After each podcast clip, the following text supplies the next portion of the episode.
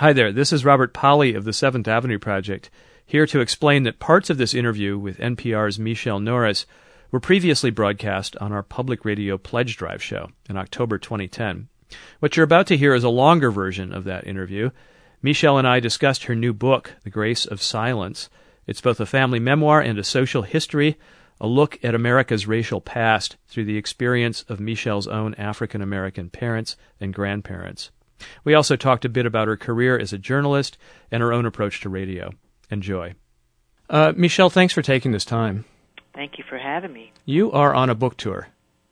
A rather large one, yes. I'm visiting more than 30 cities over the fall and the winter.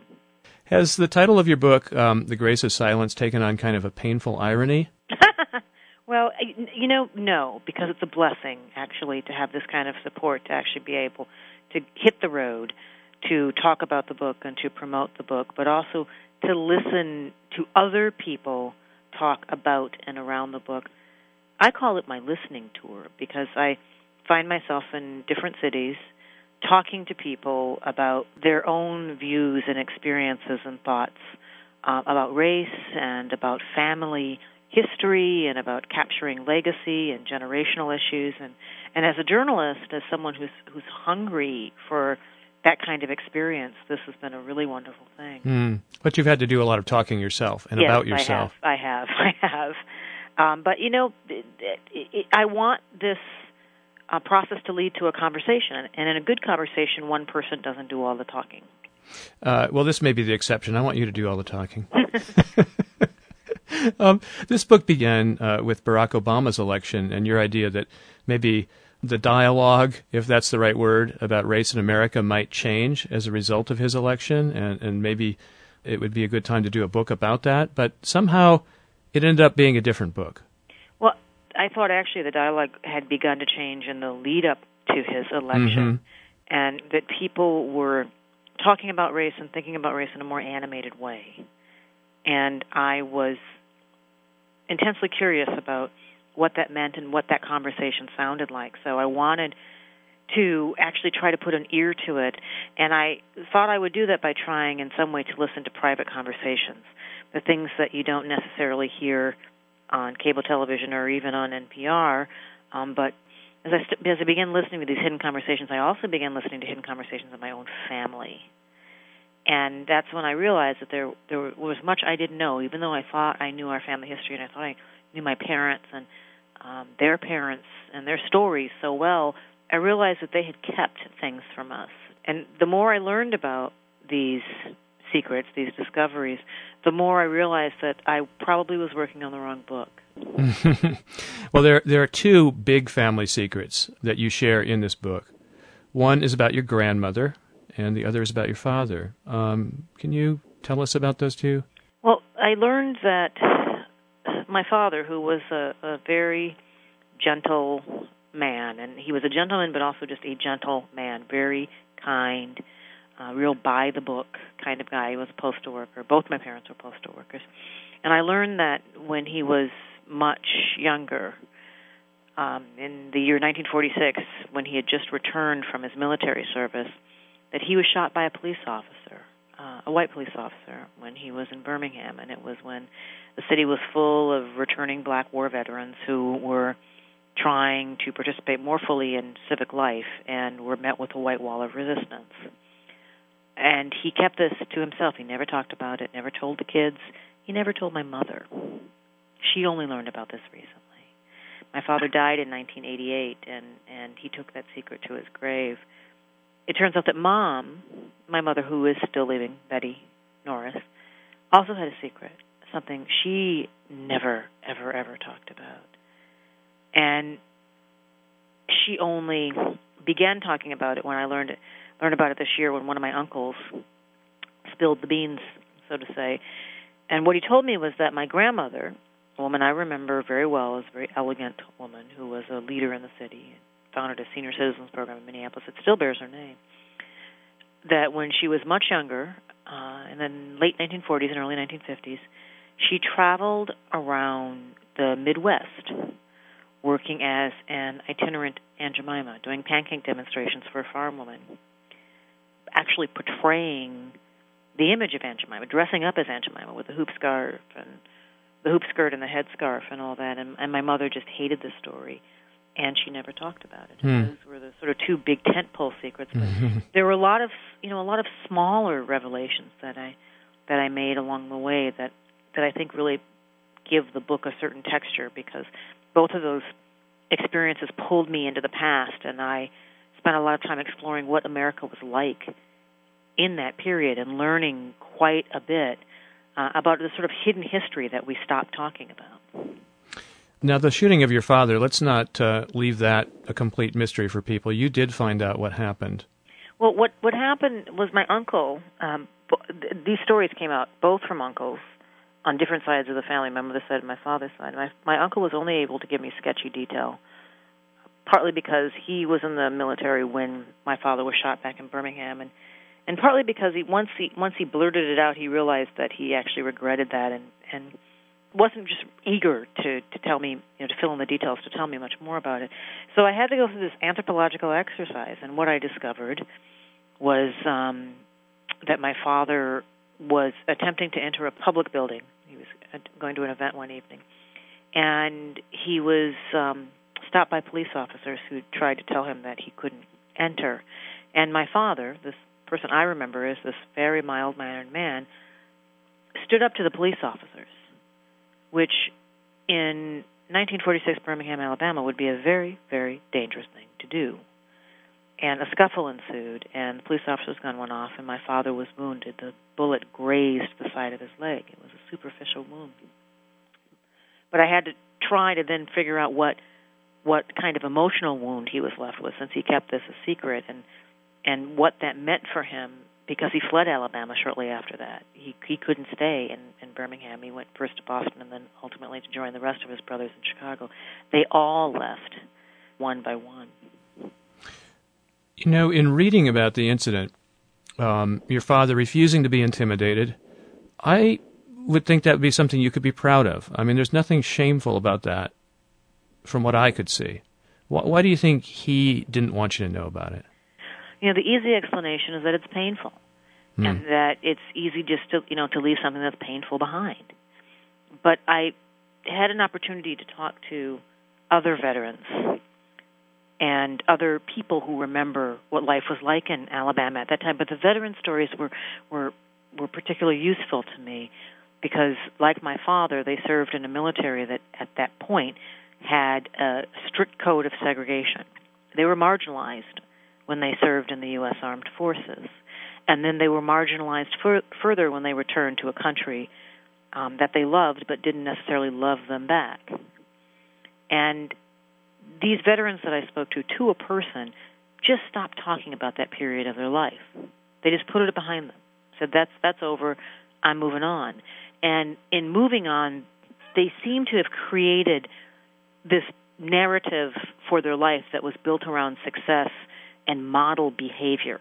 Instead of moving forward in anger, which would would have been really easy to do, they instead move forward as these, you know, in, in some ways model minorities trying to prove through the way they carried themselves, through the way they kept their homes, through the way they comported themselves when they were in the workplace, um, to, to show America what it could be. And that that goes to the title of the book, The Grace of Silence, because they kept those stories to themselves uh, because they didn't want to pass them on to their kids. They didn't want their kids to to be poisoned by the pain and the indignities that they experienced. And in doing that, I, as much as I regret not talking to my father about this, I have to admit that I probably benefited from that. Mm. And I think in profound ways the country benefited from that. You know, by by moving forward with hope instead of charging forward with anger, they shoved the whole country forward.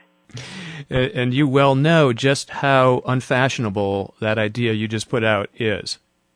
You mean to keep things to yourself? Yeah, to, well, yeah, you know, to, it's, to it's, bottle it's it up. In this era, you know, where people are so highly confessional. I mean, go on Twitter and you know, and just look at what people are talking about all the time. I I I think right, you know, at this point we're considering far too many things in in America um, all the time, and you know, in sort of open forms. The stoicism that that generation uh, it, it, exhibited would is is just you know it's something that is seemingly foreign to um, you know in American discourse today. Um, you write that your dad wanted um, most of all to be ordinary, and yeah. events like that reminded him that he wasn't ordinary. That society would never let a black man in his of his generation be completely ordinary.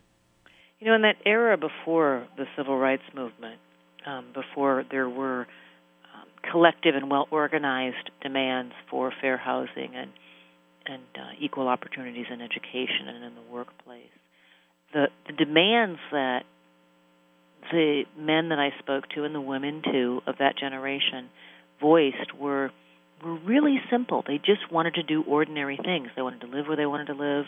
They wanted to go in a restaurant and and sit down at the counter and uh, and have something cool to drink and something warm to eat. They wanted to to be able to take their kids to swimming pools. They they you know just all these little simple things that were denied them were what they aspired to, and uh, moving on and then ultimately living fairly ordinary lives.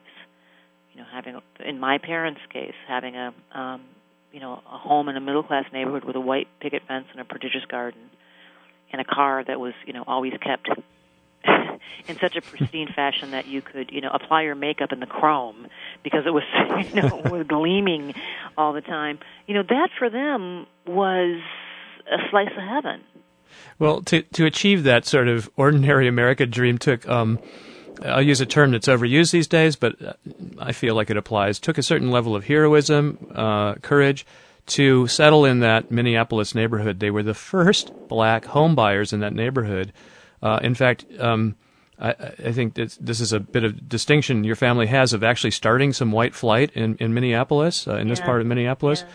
But to do that, moved out when they moved in, and this was one of those small revelations because I didn't really know this when I first started talking about my grandmother's work as a traveling angel. My mother hated the story. She didn't want to talk about it.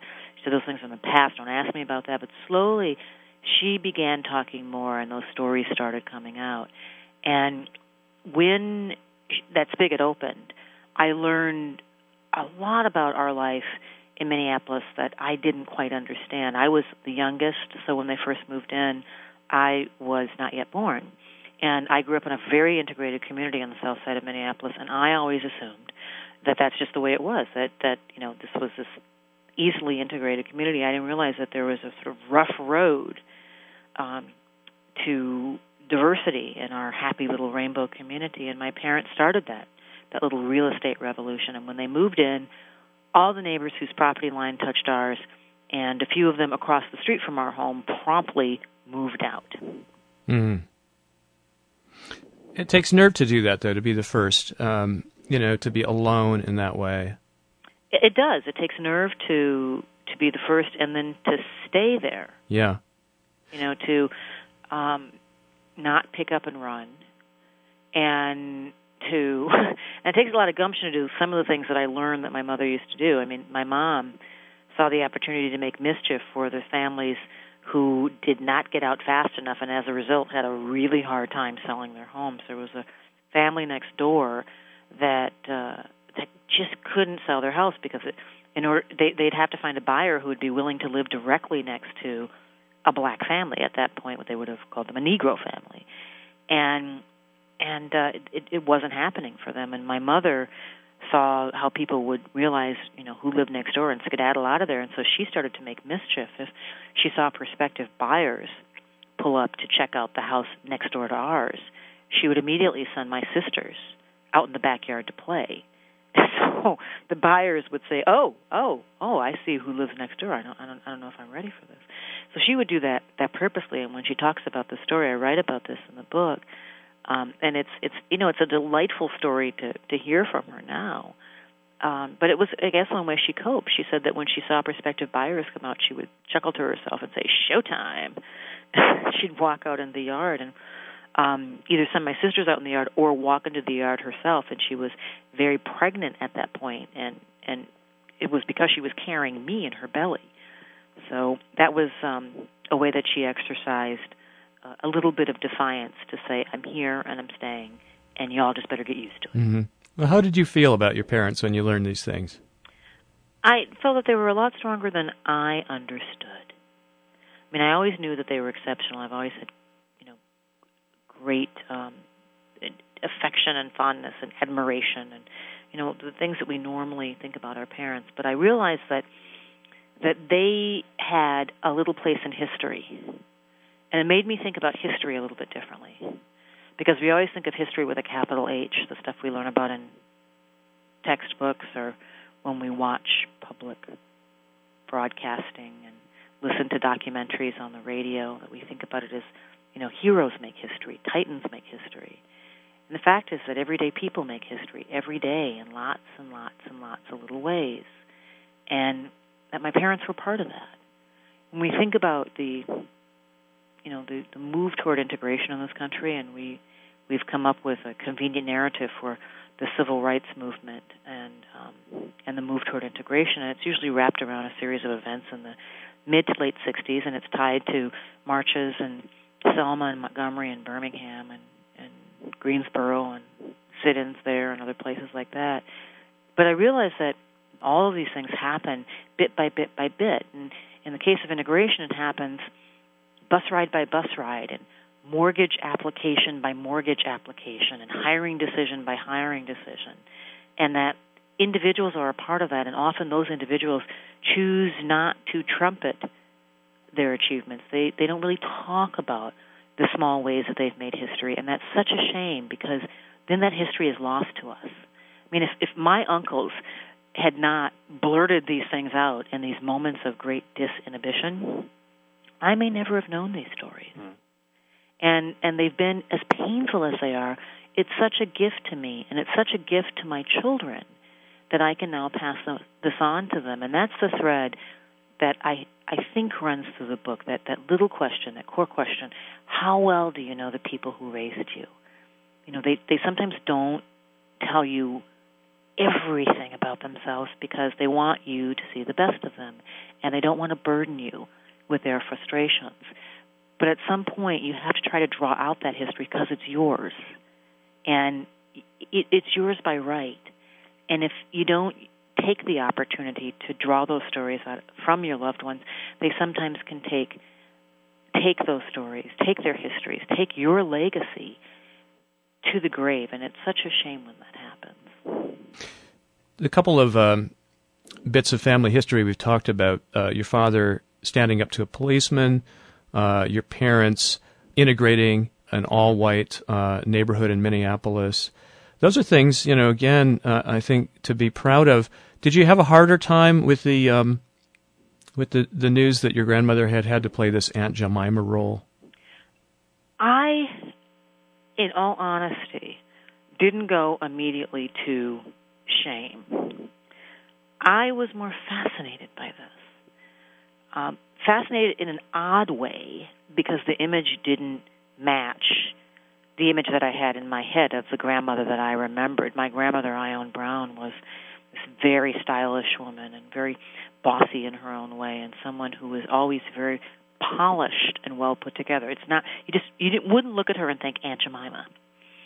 But I was fascinated also because she was doing things that women in the main didn't do at that period of time. I mean, women really didn't travel by themselves, and black women certainly didn't travel.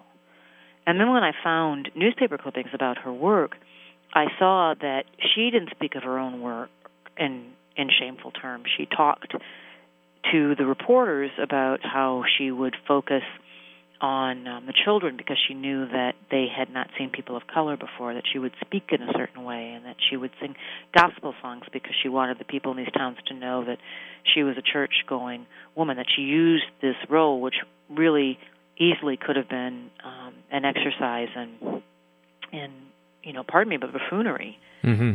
And instead, used it as a, a way to lift herself up through her income that she earned, but also her people up through the way she comported herself. And and the more I learned about Aunt Jemima, the more fascinated I became because I realized that what she was doing was, in, I guess, exercising the same kind of mischief that my mom mm-hmm. used in sending, you know, the girls out into the yard when prospective buyers were trying to buy the house next door. that grandma wouldn't speak in the way that Aunt Jemima was supposed to speak, at least according to the narrative that Quaker Oats had developed for Aunt Jemima, this highly fictional, this totally fictional character, who, if you picked up newspaper magazines of the time, spoke in a sort of slave patois. Yeah. And you know, and it was laze, laze this, and I served some tantalizing pancakes, and they would spell all this out phonetically to let you know that she didn't, you know, use proper English. And my grandmother apparently absolutely used proper language and proper English when she went to these small towns. So Quaker Oats got a little bit more than it bargained for when they hired Ione Brown. And, and discovering that made it go down a little bit easier for my mom as well. You know, thinking to, to what it must have been like to have to live in that world uh, as an African American, I can easily imagine, you know, outrage and uh, humiliation and shame, but I can also imagine another conclusion, which is, you know, white people are crazy. Uh, all the mistreatment and, um, you know, indignities that were inflicted on black Americans in so many parts of the country. Um, I, am curious to know what what way you think your parents took all that. You know, it's it, my parents had long and enduring friendships with white Americans in their neighborhood back in Alabama. You know, my father had friendships across the color line. My my family taught us as children to look for the good in people and not to I mean little lessons that you get, you know, in Sunday school and in church and at the dinner table. Don't judge all people. If something bad happens to you that doesn't mean that everything is is um that that they represent everyone or you know everything about that kind of people they they passed on those lessons and then they modeled that behavior in the way that they lived their lives. And these were sort of simple things that I just sort of took for granted. I thought all kids hear, heard these things, and I thought, you know, they were just saying the things a parent are supposed to say. I now realize that it it took a lot for them to say those things because it would have been easy for them to come to a different conclusion based on on some of their experiences. And I now know in the wisdom of, um, or in the, the what passes for wisdom at this point in my life, that it's easy to ascribe you know positive things and negative things or good behavior and evil behavior um, when it comes to race and it's easy to you know to to take sides and put people in in opposite corners but it's usually a lot more complicated than that i mean in doing the research for this book i wanted to know what life was like on the other side of the color line for instance, in 1946 Alabama. So I tried to learn as much about the police officers as I could. And what I realized is the police officers um, that were involved in my dad's shooting and the officers on the force at that time lived lives that were alarmingly similar to my grandparents' lives. Um, they lived in houses that were a lot like the house my dad grew up in in Birmingham. They were country folk who usually came to Birmingham looking for good jobs. Same with my dad's people they were marginalized themselves to some degree because the police force that was held in much higher esteem was the police force uh, for the steel mills at that time. They they they were better paid.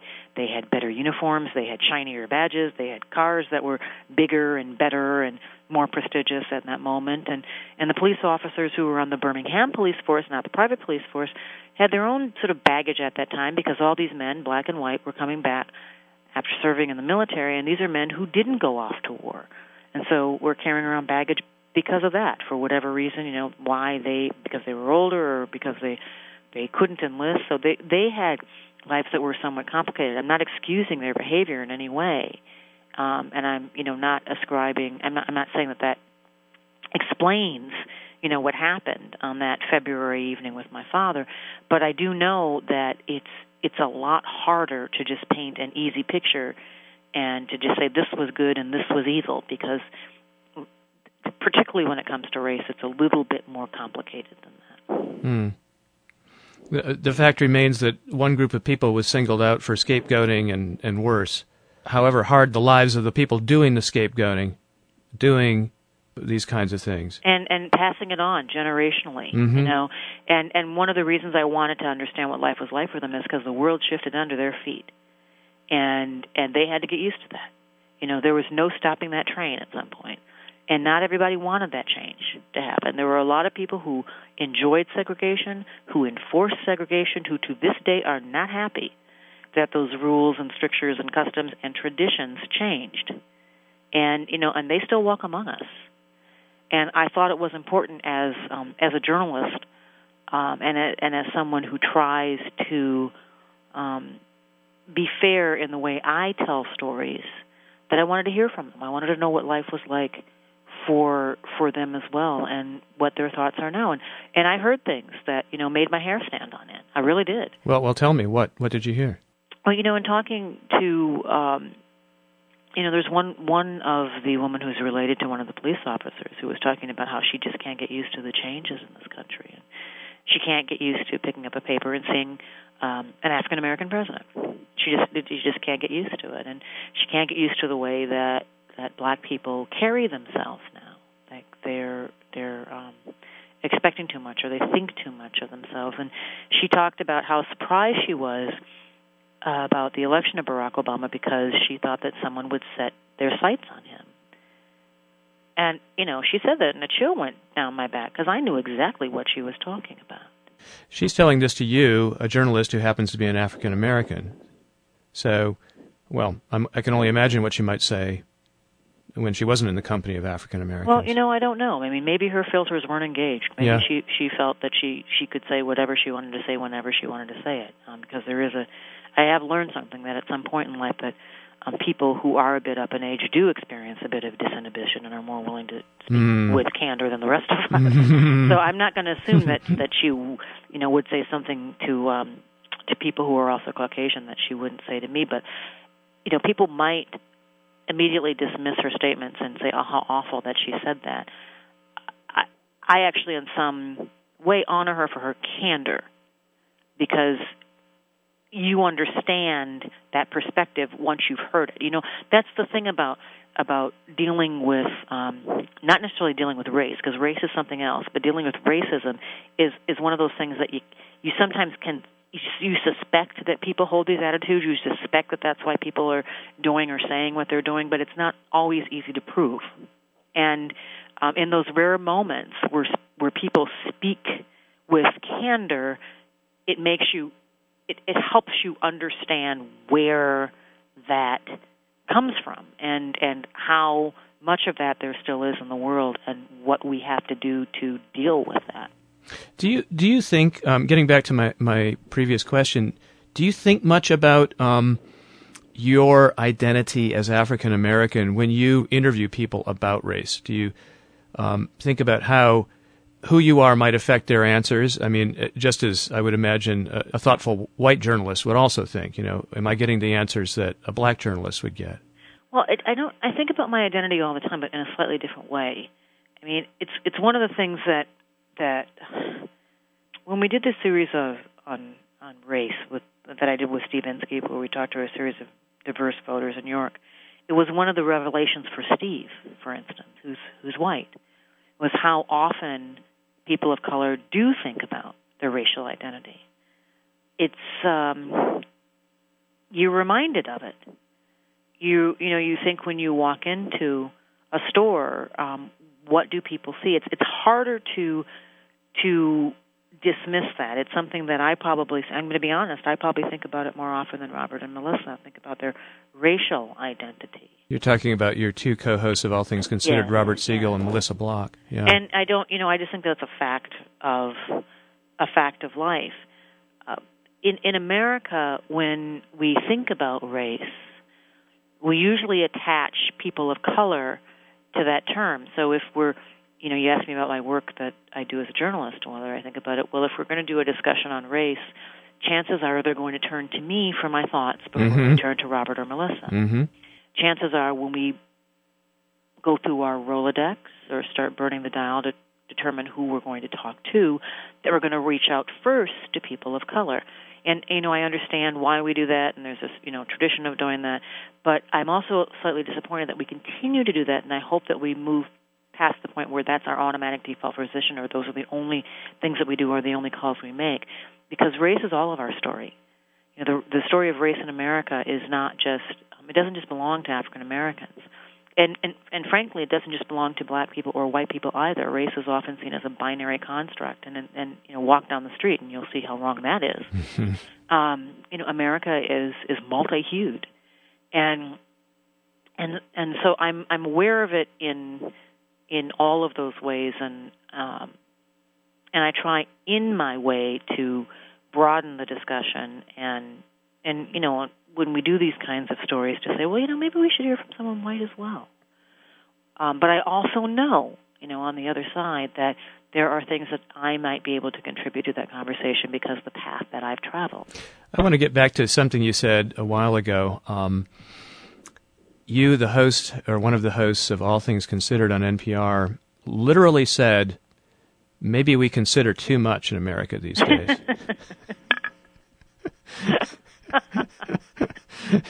I made a mental note when I heard that.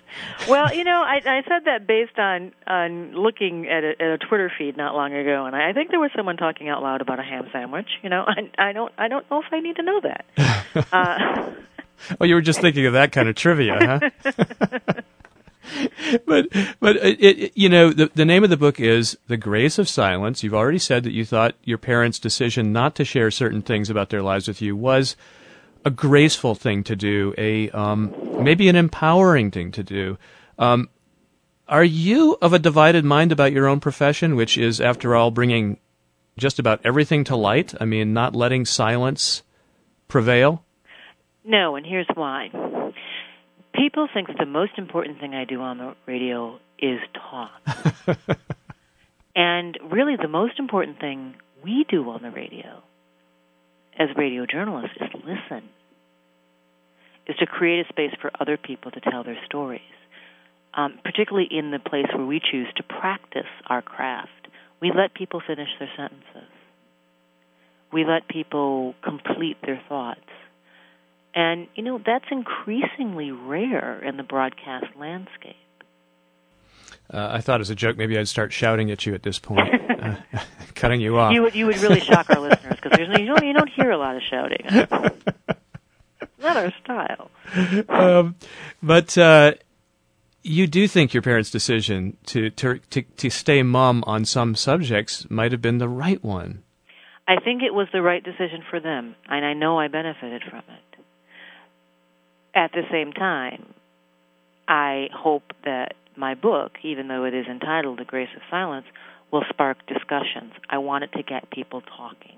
I want it to get people thinking about their own their own legacies, not just their racial legacies, but their own legacies, their own family legacies. And I hope that it does um, animate people's thinking on race in some way, and maybe get them talking about that too.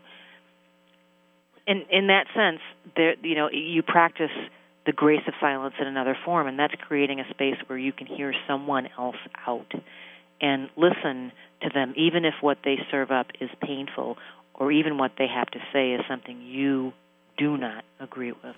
Mm. Do you ever find yourself, though, thinking, oh, maybe I'm digging too deep into this person's private life and I should back off, or I wish I hadn't asked that question? I, I you know, not that often. I mean, because I look for for clues, and if I feel like I'm pushing someone too hard, then I realize that well, maybe we're going to close down for now. Now, I'm talking about in the research I was doing for the book. It's hard to do that when you're a journalist. Mm-hmm. Um, but it's my job to ask questions and to do it with respect and to do it sometimes in a tough way. But to, you know, I'm talking about my journalism, my role as a journalist now. It's my job as a journalist to ask questions and to be respectful and sometimes to be tough. People don't have to answer the questions, but I do have to ask them. That's what's expected of me, um, you know, by my employer, and I think that's what expected. That's what's expected of me by our listeners. And um, and I don't, you know, I I I think if you do it, if you if you do it with honor and uh, and with respect and with integrity you're not doing something that is tawdry or um, or uncomfortable. People might be uncomfortable with the fact that, that you're asking the question, and, and if so, they they don't necessarily have to have to answer. But um, you know, what is it the teachers used to tell us? There are no stupid questions, or you know. I, I guess I, I took them at their word when they said that. You you um, majored in electrical engineering. Is that right? I did. I did, and I changed my major. Uh-huh. I was three and a half years in electrical engineering, and then And then changed course to to journalism. what happened to you that made you I- want to become I a just journalist? Wasn't, I wasn't very good at, at the engineering. I mean, I was great in math and science, and I, I just didn't. I didn't. It didn't light my fire. I I wound up uh, serving um, an internship. I had a great internship, and uh, the work instead of making me more interested in the field made me realize that it was very isolating work. And I spent um, a lot of time in a lab with a small group of people, and the work was was really interesting. But I wanted to do something that would allow me to follow my curiosity. I wanted um, I wanted to tell stories, and I wanted to write, and I didn't want to be so isolated. And so I decided to transfer to journalism. I always liked to write. I'd written for my high school paper many and um, before before I'd gone to college, and and decided to uh, change my major. And I studied engineering at the University of Wisconsin and I transferred to the University of Minnesota, and um, and that's where I finished up. And once I made the move to journalism, I didn't look back. I kind of like the idea of someone raised by parents who were sitting on all this unspoken uh, and powerful family history, becoming someone who unearths stories, you know, in history. It there were moments where I felt that this came to me for a reason. That my uncles, who you know on each side of the family, who told me these secrets, that you know of all the cousins, I have this wide diaspora of cousins, of all of them, that I was the one who who had this information, and maybe it's because of the work that I do. Maybe they, in their way, thought that I should be the conservator of of these of this history, and you know to do something with it. But if I had followed a different path, you know, it's a great question because if I had followed a different path and I had worked as an electrical engineer, Mm. I'm not sure that I would have been able to unpack the story in quite this way. When you started a book project, you had in mind uh, the election of Barack Obama and the uh, new, as you call it, unprecedented, hidden, and robust conversation about race that was taking place across the country. Do you think those words apply to what's happened since then? Well, I think the conversation is not necessarily new, but I think it is still robust, and I think it's still sometimes largely hidden or even coded. And one of the benefits of this um, monster book tour that I'm doing, where I'm traveling to 30 plus cities, is that I get to hear that conversation that I had set out to listen to when I first started this journey, when I thought I was writing that other book. That I um, talk to people about their experiences and their thoughts on race, and uh, I'm able to capture that conversation in lots of different venues, and I'm also able to capture it on on the on the website that I've created. There's a um, website that's associated with the book. It's at michele-norris.com, if you dash off to the website, you'll see that you can learn a lot more about the book and some of the things I learned and um, the history leading up to the civil rights movement, history that was unknown to me um, regarding Black World War II veterans, and you'll learn a lot about um, Aunt Jemima and how she came to be. Um, but you'll also have a chance to participate in this ongoing conversation because there's a section called Your Stories. And people leave their stories and their thoughts and some of the things that they've learned about family members um, as they've tried to un, uh, uncover their own family legacy. And uh, it's it's you know it's a wonderful opportunity to to look at what other people have to say or to engage in a conversation with them because through the comment stream then people start talking to each other so it's a place where the conversation can continue What do you think, though, of I'm I'm going to use my own label, the exoticization of Barack Obama that's been happening lately. The fears that he's a Muslim, that he's not a U.S. citizen, that he's a Kenyan anti-colonialist. Um, you know, it, I, I got the sense that when you said a new robust conversation was beginning, that um, some old stereotypes maybe would finally be put to rest. I, I you know I didn't expect that. I I was not among the people who thought that we had entered a post-racial period Uh-huh. and that we would um you know dispense of any need to talk about race. In fact, I had a, a different point of view. I thought we were entering something that might be called a most racial period. That um, with uh, an African American leading the country, serving as the commander in chief, um, commanding the news cycle day after day after day, that we would be thinking about race in new and different and uh, and you know more robust ways. I didn't think that race would go away. In fact, I thought it would move to um, the it, it would it would not necessarily be that we were always talking about race, but race might become an ingredient in lots of other discussions uh, because that you know because of the role he serves and because of the docket that he deals with all the time, and and because this is a country where not long ago the you know the idea of there there were lots of laws and many customs and practices that um, were quite overt that were designed to make sure that that men of color did not gain any kind of authority at all.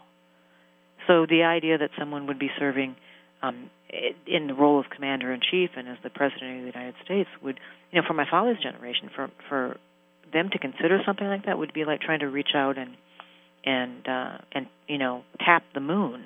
I mean, it it would it would be unheard of. So it would it wasn't surprising to me that the country that there would be reverberations and that people would be thinking out loud and um, and, and trying to figure that out in in lots and lots of ways. And I think that's some of what we're hearing. But I also think that, um, and I, I know this based on some of the reporting that I did, that this is a case where it gets kind of murky because I, I know that I talk to white Americans in the South who say, you know, they feel like they can't criticize Barack Obama without immediately being labeled a, a racist. And uh, I, I guess I have to believe there's something to that too, you know. So it's um, I I I I will you know in my thought by saying this though I I certainly did not think that we were entering a period where we would stop talking about race. Um, just because they could say, okay, we've elected a black man to the White House. Check, done with that. Hmm. Well, Michele, thank you so much for this time. Thank you. All the best to you. You made this fun. All right. All right. Take Great. care. Bye bye. Bye.